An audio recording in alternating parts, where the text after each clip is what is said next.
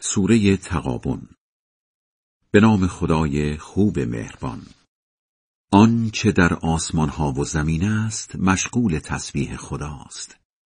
فرمانروایی هستی در اختیار اوست و ستایش مخصوص اوست و او هر کاری می‌تواند بکند. هموست که شما را آفریده است. بعضی هایتان کافر می‌شوید و بعضی هایتان مؤمن و خدا کارهایتان را می‌بیند. آسمان ها و زمین را بر اساس حکمت آفرید و به شما شکل و شمایل داد. آن هم به بهترین وجه. به او ختم می شود آخر عاقبت همه. می‌داند آنچه را در آسمان ها و زمین است و می‌داند چه ها پنهان می کنید و چه ها آشکار. او خوب می‌داند هر چرا در دلها میگذرد. مگر خبر بیدین هایی که قبل از شما زندگی می‌کردند به گوشتان نخورده است؟ کیفر کارهایشان را در همین دنیا چشیدند. در آخرت هم عذابی زجرآور نصیبشان می شود. این عذابها برای آن است که پیامبرانشان با دلیلهای روشنی سراغشان آمدند ولی آنها گفتند یعنی انسانهایی مثل خودمان می‌خواهند راهنماییمان بکنند؟ پس بینینی و سرپیچی کردند. البته خدا از ایمان آوردنشان بینیاز بود چون خدا بینیاز ستودنی است. بیدینها خیال می‌کنند دوباره زنده نمی‌شوند. بگو چرا به خدا قسم حتما دوباره زنده می‌شوید و بعدش از کارهایتان حتما با خبر می‌شوید؟ اینها برای خدا آسان است. به خدا و پیامبرش و نور قرآنی که فرستادیم ایمان بیاورید. خدا از کارهایتان آگاه است. زندگی دوباره تان آن وقتی است که جمعتان می کند برای روز اجتماع همگانی. آن روز روز ناکامی هاست.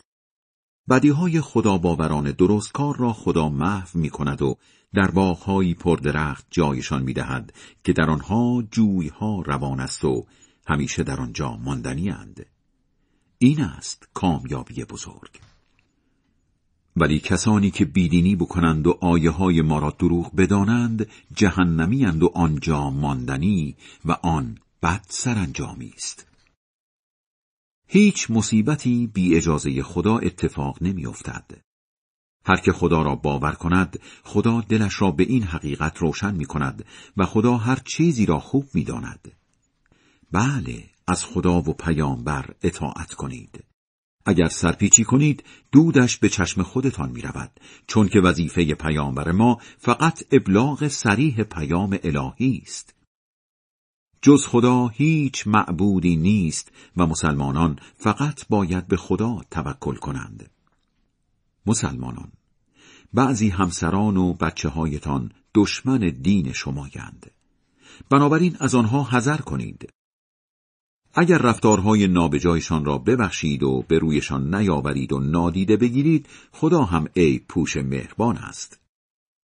اموال و اولادتان مایه آزمایش شمایند. اگر در این آزمایش سربلند بیرون بیایید پیش خدا پاداشی بزرگ برایتان هست. پس تا می توانید در حضور خدا مراقب رفتارتان باشید و گوش به حرف بدهید و فرمان ببرید.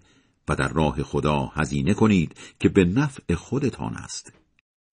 آنانی که از خودخواهی و تنگ نظری در امانند خوشبختند.